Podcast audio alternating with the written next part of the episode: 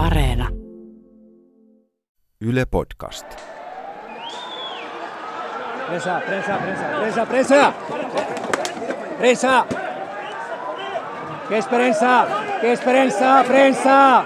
Prensa. Prensa, prensa, prensa. Miksi poliisi pamputtaa Barcelonassa mielenosoituksessa toimittajaa, joka yrittää kovan ääneen huutaa olevansa toimittaja? Palataan tähän myöhemmin, mutta ensimmäinen ajassa kahden vuoden taakse, jolloin pamput heiluvat Kataloniassa äänestyspaikoilla. Tämä on Ulkolinjan podcast ja minä olen Pertti Pesonen. Tässä podcastissa kerron ulkolinjan kuvausmatkoista Espanjaan.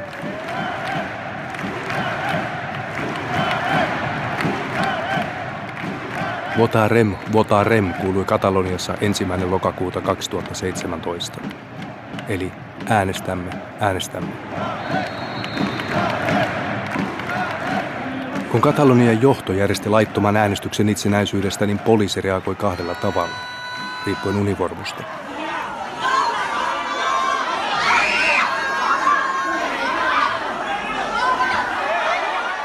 Poliisia Nacional eli Espanjan kansallinen poliisi pahoinpiteli, pamputti äänestäjiä, repi hiuksista.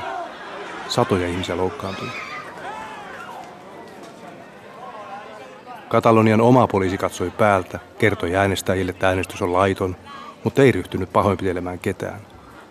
Sulki kyllä vähäileisesti monia äänestyspaikkoja, itse asiassa kai enemmän kuin mitä pamput tanassa rynnäköinyt Espanjan poliisi onnistui sulkemaan.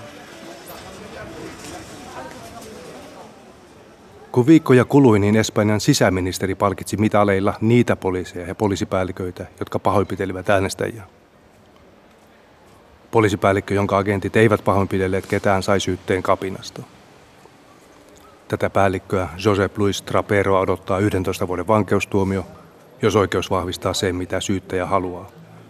Eli että se kun hän ei määrännyt alaisiaan pamputtamaan äänestäjiä, niin se oli viimeinen niitti kapinassa, johon hänen johtamansa poliisiyksikkö syyllistyi Espanjan auktoriteettia ja määräyksiä vastaan. Äänestys oli selvästi laiton, mutta entä ihmiset, jotka menivät äänestämään? Olivatko he rikollisia? Heitä ei syytetty mistään. Oliko heitä oikeus pahoinpidellä?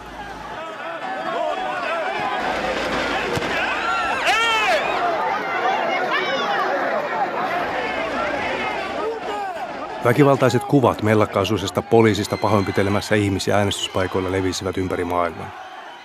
Frankkolaisesta perinteistä Espanjan poliisilaitoksen sisällä puhuttiin. Espanjan poliisin maine oli aallonpohjassa. Missä muussa maassa tahansa väkivaltaisen kaauksen johtaneesta poliisioperaatiosta vastannut sisäministeri olisi eronnut. Mutta Espanja ei ole mikä tahansa maa. Lopulta Katalonian johto julisti itsenäisyyden ja päätyi vankilaan. Siitä tulikin pitkä prosessi, jonka sujumista meni seuraamaan Madridiin. Tässä odotellaan Santi Vilaa kävelemään tuonne tuossa vastapäätä Espanjan korkeimman oikeuden istuntosali. Sillä on katalainen poliitikon oikeuden käynti, jota olen tässä pitkin, pitkin tuota kevättä, talvea ja kevättä seurannut. Se jatkuu edelleen, on jatkunut jo, jatkunut jo monta kuukautta ja varmaan, no koska loppuu, loppuuko tämän vuoden loppuun mennessä, en tiedä. Se on ollut melkoinen farsi näin Espanjan politiikkaa jonkin verran tuntevana ja, tuntevana ja seuranneena.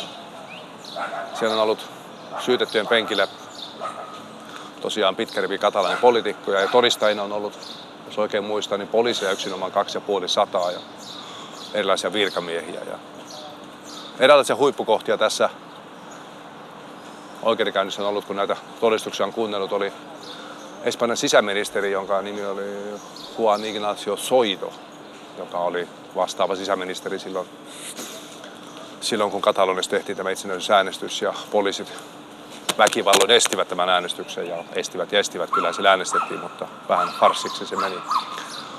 Tältä Soidolta kysyttiin toimia tämän äänestyksen aikana, niin hän ehti puolentoista tunnin todistuksen aikana sanomaan 60 kertaa, muistaakseni 62 kertaa, että hän ei muista.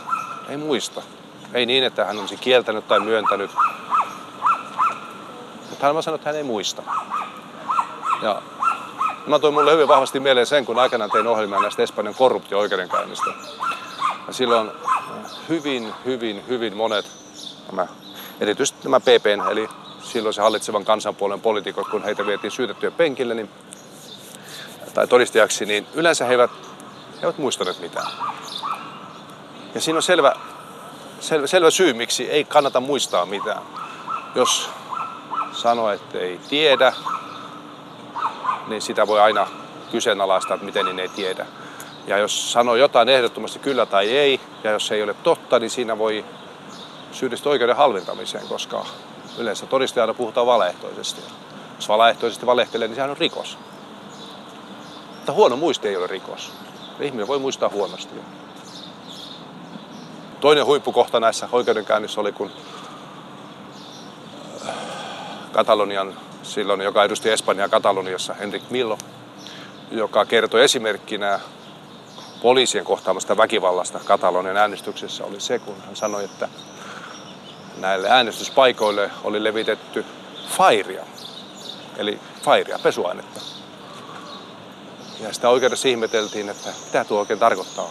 Niin hän täsmensi, että niin, että poliisit olivat kertoneet, että kun he ryntäsivät estämään tätä äänestystä, niin lattialle levitetty pesuainetta ja nämä poliisit sitten kompastuivat ja kompuroivat ja loukkaantuivat siinä. Että tämä oli tämän Enrik Millon todistuksen mukaan esimerkki sitä väkivallasta, minkä kohteeksi nämä poliisit joutuivat Katalonian äänestyksessä. Se on aika erikoinen tapa väkivaltaa. Fairi on aseeni tai fairilla poliiseja vastaan. Joo, kävimme tuossa juuri juttelin Martin Pajin nimisen entisen korkeimman oikeuden tuomarin kanssa ja hänellä oli hyvin mielenkiintoinen ajatus siitä, miten, miten tavallaan hyvin helpolla tämä koko Katalonian kriisi olisi voinut välttää.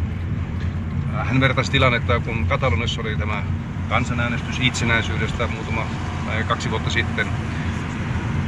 Espanjan hallitukselle olisi myös ollut täysin mahdollista todeta, että tällä ei ole mitään laillista pohjaa, että olette äänestäneet ja nyt voitte pikkuilla rauhoittua ja palata taas normaaliin asioiden hoitamiseen. Eli äänestyksen laillinen merkitys oli no, jotain, hän vertaisi sitä, että jos äänestäisi Euroviisussa, ei siinä sen kummempaa valtiollista merkitystä ollut. Mutta tämä ei sitten koskaan toteutunut. Nyt ollaan tässä pitkässä ja raskaassa oikeusprosessissa, josta ei vielä tiedetä kuinka, kuinka se päättyy ja kuinka monta ihmistä lopulta päätyy vankilaan myös tuomittuna. Nythän he ovat olleet vangittuna ilman tuomiota. Saa nähdä.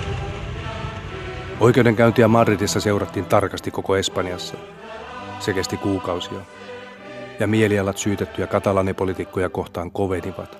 Sen huomasin, kun menin mukaan espanjalaisuuden päivän marssille Barcelonassa lokakuun 12. päivä. Tuomiotakin odoteltiin silloin ihan lähipäivinä. Nyt olen taas Barcelonassa.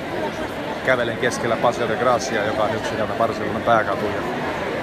Tällä kertaa tälle autoja, vaan katu on täynnä ihmisiä, tuhansia, en tiedä kuinka moni tuhansia ihmisiä on Barcelonassa tekin katua. Täällä juhlitaan espanjalaisuuden päivää, eli joka alun perin Frankon aikaan oli tällainen Dia de la Rasa, eli rodun päivä. Mikä on tietenkin ihan hölmöä, koska ihan sellaista kuin espanjalainen rotu ole olemassa. Jossain vaiheessa rodunpäivä muuttuu espanjalaisuuden päiväksi, mutta jotenkin tässä nyt tuntuu, että tunnelmassa on jotain vähän ikävää, kun tässä odotellaan näiden katalanipolitiikkojen tuomioita.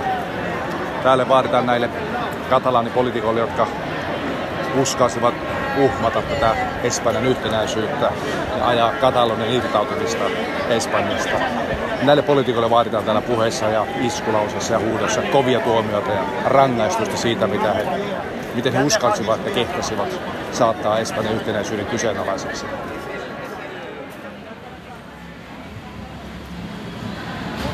Nämä äänikuvat tulevat Barcelonan keskustasta kulttuurijärjestö Omniumin edestä.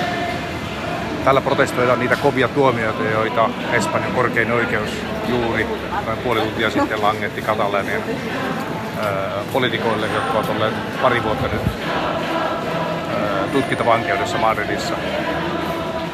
Nämä tuomiot kovimmillaan 13 vuotta Katalon entiselle varapresidentti Oriol Junquerasille ja muillekin aluehallituksen ministereille ja kansalaisjärjestön johtajille, Jori Kuissart ja Sori Sanchezille 9-13 vuoden tuomioon. Ne olivat todella kovia. Ne olivat paljon kovempia kuin mitä odotettiin.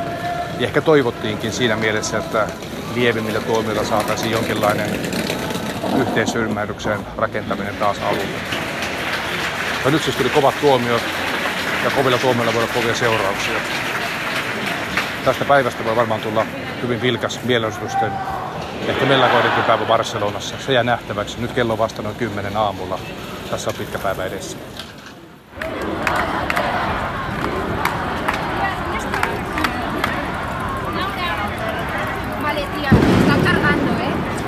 Nyt on jo ilta yhdeksän, olen Barcelonan lentokentällä, täällä on täysi kaos. Koko päivä on ollut täynnä mielenosoituksia eri puolilla Barcelonaa. Nämä tuomiot, joita pidetään kohtuuttoman kovin, ovat todella suuttaneet ihmiset liikkeelle. Täällä lentokentän sisääntuloteillä on valtavia autoruuhkia ja kymmeniä tuhansia ihmisiä parveilee. Täällä muutama lentoja näyttää laskettua, mutta kymmeniä lentoja on peruttu. Tämä on todella tämä korkeimman oikeuden tuomio, jolla nämä katalainen poliitikot istutettiin 13-9 vuoden ajaksi vankilaan. Tämä on todella saanut Katalonian liikkeelle. Täällä on, täällä on, täällä on todella, todella rajuja kovia mielestyksiä. Barcelona lentokenttä on täysin kaos. Kyynelkaasu on ilmassa ja todella, todella, todella, todella vaikuttavaa ja hurjaa Espanjassa, Euroopassa. 2019. Lentokentän mellakka jäänyt viimeiseksi. Kahtena seuraavana yönä mielenosoitukset siirtyivät kaupunkeihin. Ne noudattivat samaa kaavaa. Päivällä rauhanomaisia protestimielosoituksia, mutta illalla kuvailevan toinen. Huppupäiset mellakoitsijat kivittivät poliiseja. Poliisi vastasi kyynelkaasulla, kumiluodella, pampuilla.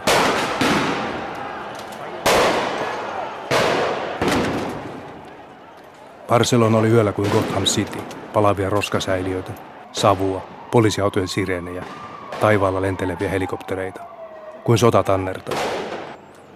Oli vaikea uskoa, että nyt ei olla Syyriassa, ei Irakissa, vaan Barcelonassa, Kataloniassa, Espanjassa.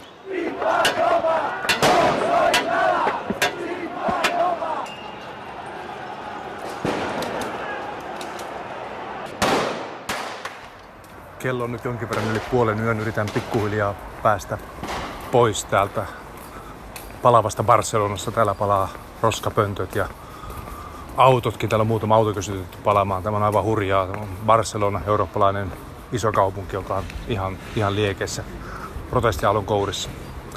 Me olimme vähän aiemmin tuossa mielenosoituksessa, joka se alkoi ihan rauhallisesti, mutta se jotenkin riistäytyi käsistä siinä ihan yhtäkkiä ja siitä tuli valtava.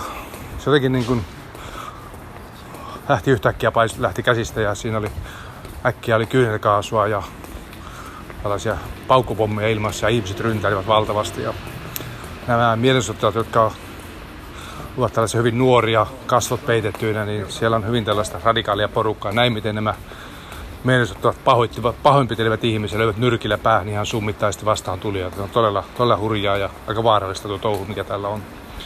Ja jonkin verran tätä, mikä tämä tilanne on täällä, sain kokea itsekin. Olin olimme kuvaamassa ja, ja yhtäkkiä joukko näitä Espanjan poliisia tuli kohti ja nostin kädet ylös ja huusin prensa, prensa eli lehdistö, mutta ei auttanut. Pampusta tuli kylkeen pari kertaa ja ei mitään pahempaa, pahempaa pientä mustelmaa ehkä tulee ja noin poispäin, mutta sai vähän tuntumaan siihen, minkälaista tämä on. Nyt me lähdimme pois sieltä paikalta pahimmasta. Täällä edelleen poliisiautoja menee pillitsoiden ympäri kaupunkia ja sitten me vähän tuossa katsottiin, missä tapahtuu mitäkin, niin muistan kollega joskus puhui jossain, että miten saa tietää, jos jossain tapahtuu jotain verityötä jossain maaseudulla, niin katsotaan korppikotkia. Eli jos jossain on ruumiita, niin korppikotkat paljastavat sen, koska kor- korppikotkat löytyvät hyvin nopeasti. No, täällä Barcelonassa meidän korppikotki ovat olleet poliisihelikopterit. Eli näiden poliisihelikoptereiden liikkeitä seuraamalla me olemme vähän pystynyt, pysyneet hyvällä siitä, että mistä tapahtuu ja mitä. Palavat roviot on sammutettu Barcelonassa, mutta hajanaiset mielenosoitukset jatkuvat edelleen. Tiesulkuja, marsseja. Kaikenlaista protestia on vieläkin ilmassa. Tämä syksy on ollut aikamoinen yllätys, ehkä järkytyskin, kun olen seurannut Katalonian liikehdintää pitkään. Aiemmin oli hienoa katsoa, miten isoissakin mielenosoituksissa oli iloinen tunnelma. Katalonian kansallislaulu El Segador soi toreilla – kymmenen tuhansen ihmisten kuoroida vankiloiden edessä, missä tahansa. Siksi sanottiinkin, että Katalonialla on hymyilevä vallankumous. Vallankumous ei ollut koskaan ja lokakuussa näytti siltä, että hymykin oli vaihtunut irvistykseksi. Saa nähdä, mitä tästä vielä tulee.